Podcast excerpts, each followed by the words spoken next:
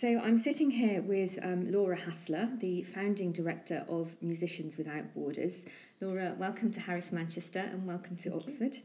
Um, I wondered, um, for people who aren't familiar with the work of Musicians Without Borders, if you could um, begin by saying just a bit about your vision in founding the organisation. Sure. Well, um, my own earlier background, I, I, grew up outside of New York and um, uh, I was active, both of my parents worked professionally for um, a peace organization, an international peace organization. They were heavily involved in the civil rights struggles in the southern part of the United States, especially, and uh, later in the work to try to end the Vietnam War and the American involvement mm. in Southeast Asia.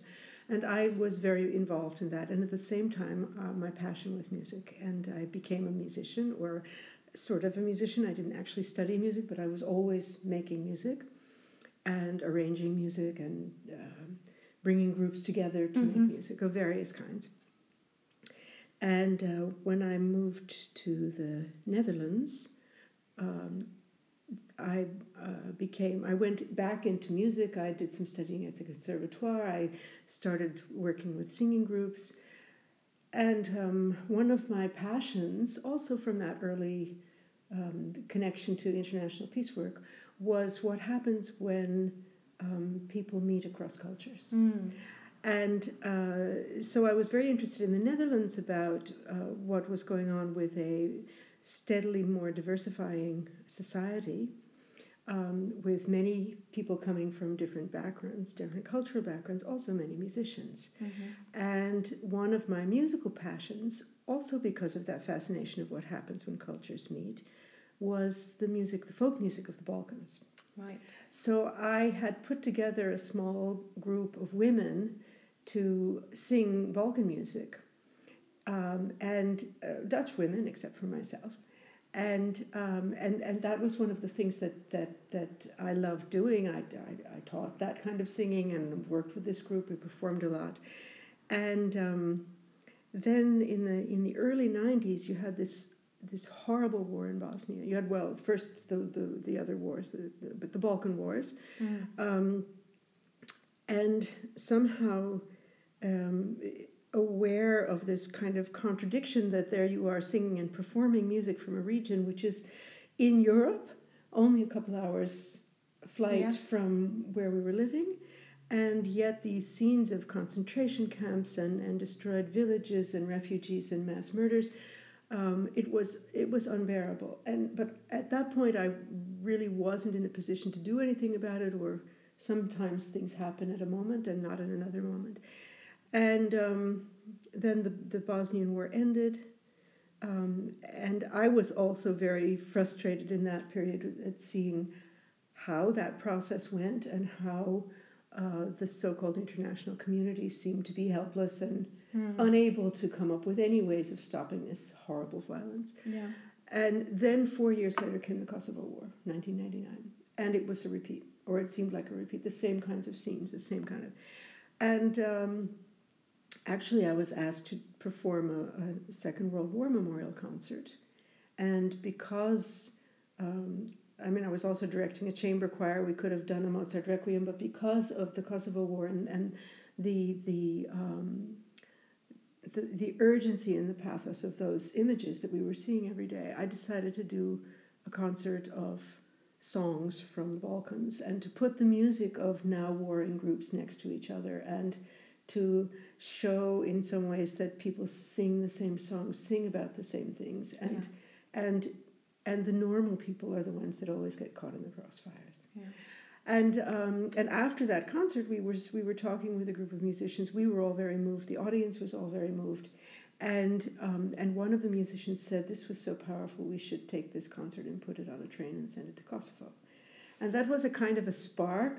Yeah. Um, so I got back in touch with the peace organization that I knew, that I knew was also doing things in, in the Balkans, and said, hey, wouldn't it be interesting to see whether um, we could we could contribute a musical piece to your work for reconciliation in the Balkans at this yeah. point.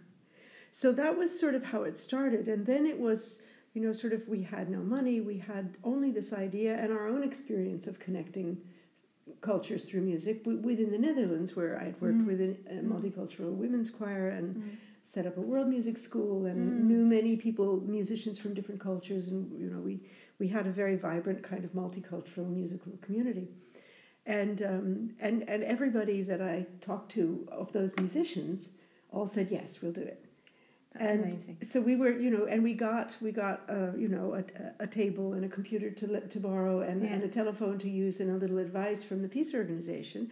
So you know, and all of these or several of these musicians or choir members or so uh, said, well, I can volunteer on Monday. Well, I can come in on Tuesday morning. Well, I can help with this. Well, I know somebody who's involved. That's how it started, and um, and the the the the, vision was really, um, on the one hand, the the um, the frustration and and critical, my very critical view of the ways in which power politics tries to deal with this kind of conflict. Um, and on the other hand, being a musician and having experienced the, the ways in which music can connect people across sure. cultures, sure. Um, and and also the persuasion that everywhere there must be musicians who, in the first place, would identify themselves as musicians rather than their ethnic or their national identity. Yeah. And we were sure that we could find musicians in the Balkans who would join, and that was also how it started, finding those musicians. So I find that enormously poignant, actually, in a way that something that starts with a horrible war in Vietnam and then goes through, I mean, the legacy of your parents, and then going through the Balkans in the early 90s um, Kosovo, and now you do work in so many different um, conflict areas.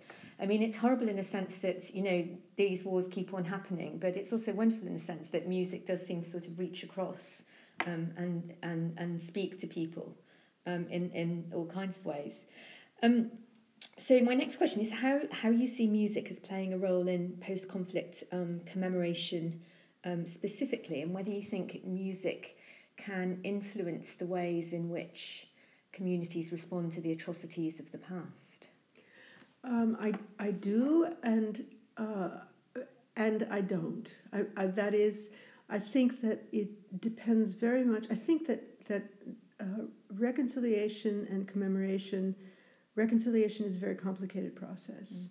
and and um, dealing with the uh, post conflict situations and the pain and the loss that people have suffered is always a very complicated and many layered thing, and I think in the first place belongs to those people and not to outsiders. Um, I think that sometimes people from outside the conflict, um, when they can find ways, when there are other ways of connecting with people who have been inside the conflict, mm um, than as a mediator or a mm, helper mm-hmm. um, may have a role. And sometimes, yeah. and the, the project I want to talk about today, in fact, I think we did have a role in that, not in reconciling no.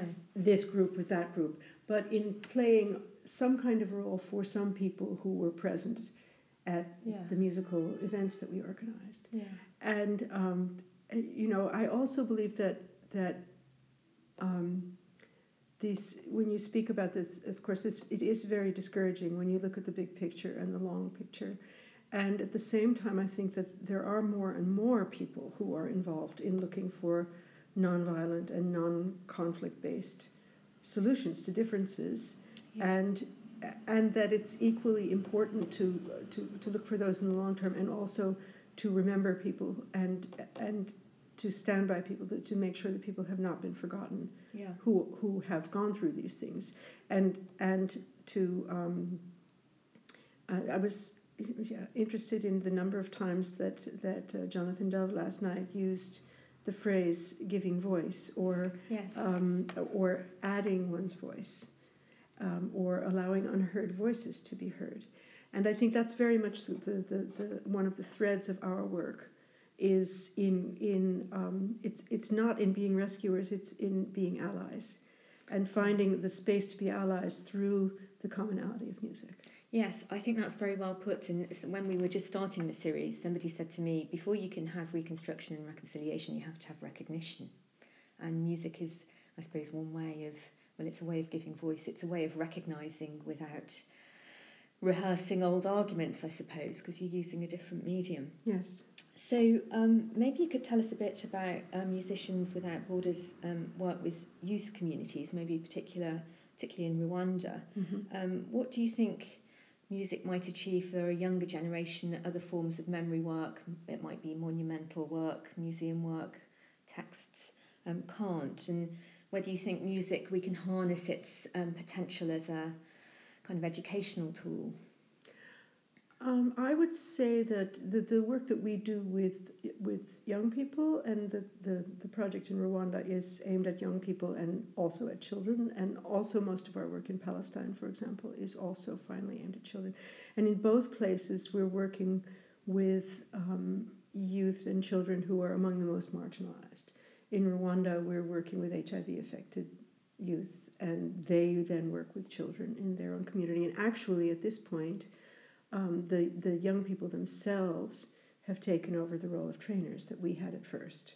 So we've been there, we've been involved in Rwanda since um, well, 2010 was the first sort of exploratory visit. And mm-hmm. since 2012, we set up a program to train um, youth who are affected by HIV um, the, our partner organization is a medical organization that takes care of about 3,000 people with, with HIV. Mm.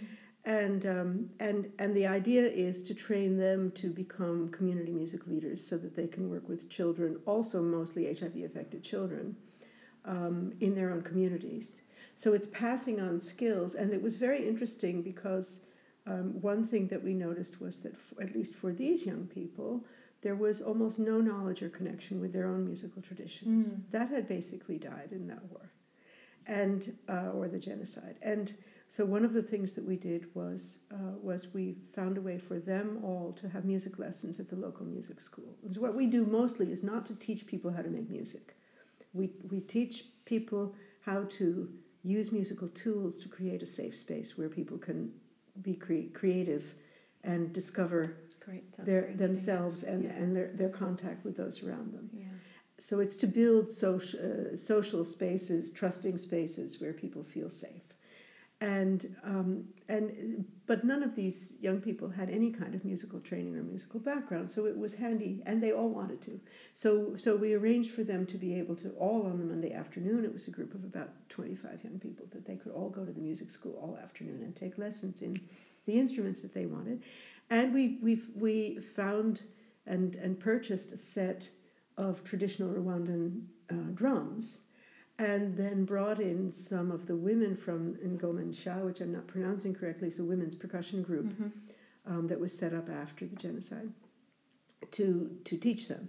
And we did a lot with songwriting, and then that's not songwriting, teaching a person to be a songwriter. That's re- writing a song together in a group. Right. There's a, there are techniques for doing that so that yeah. within an hour you can produce a song that is everybody's and then singing it and recording it. And so you, you get that kind of return on, on group process there.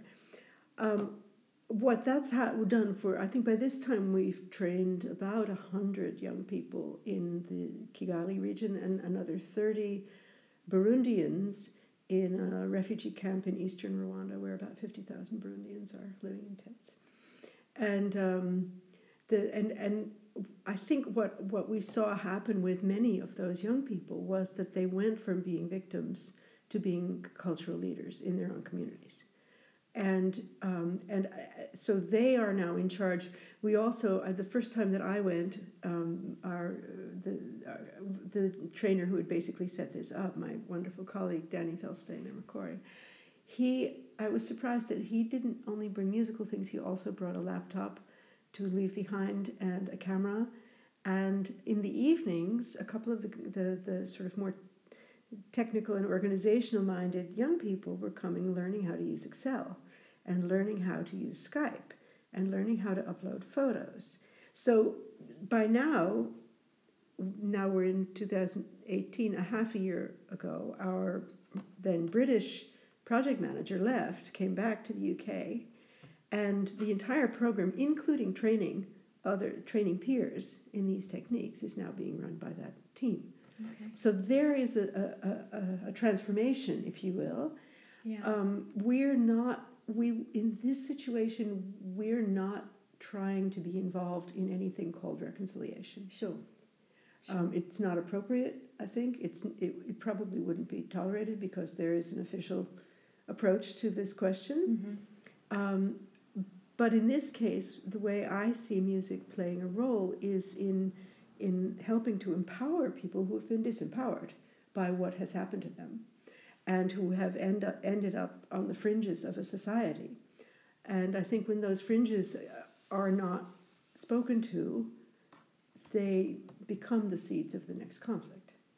Well, that's an amazing role to play, I think, that role of empowerment, and um, it's very heartwarming to hear about it. So, thank you very much, and we'll look forward to hearing um, what you have to say later on this morning.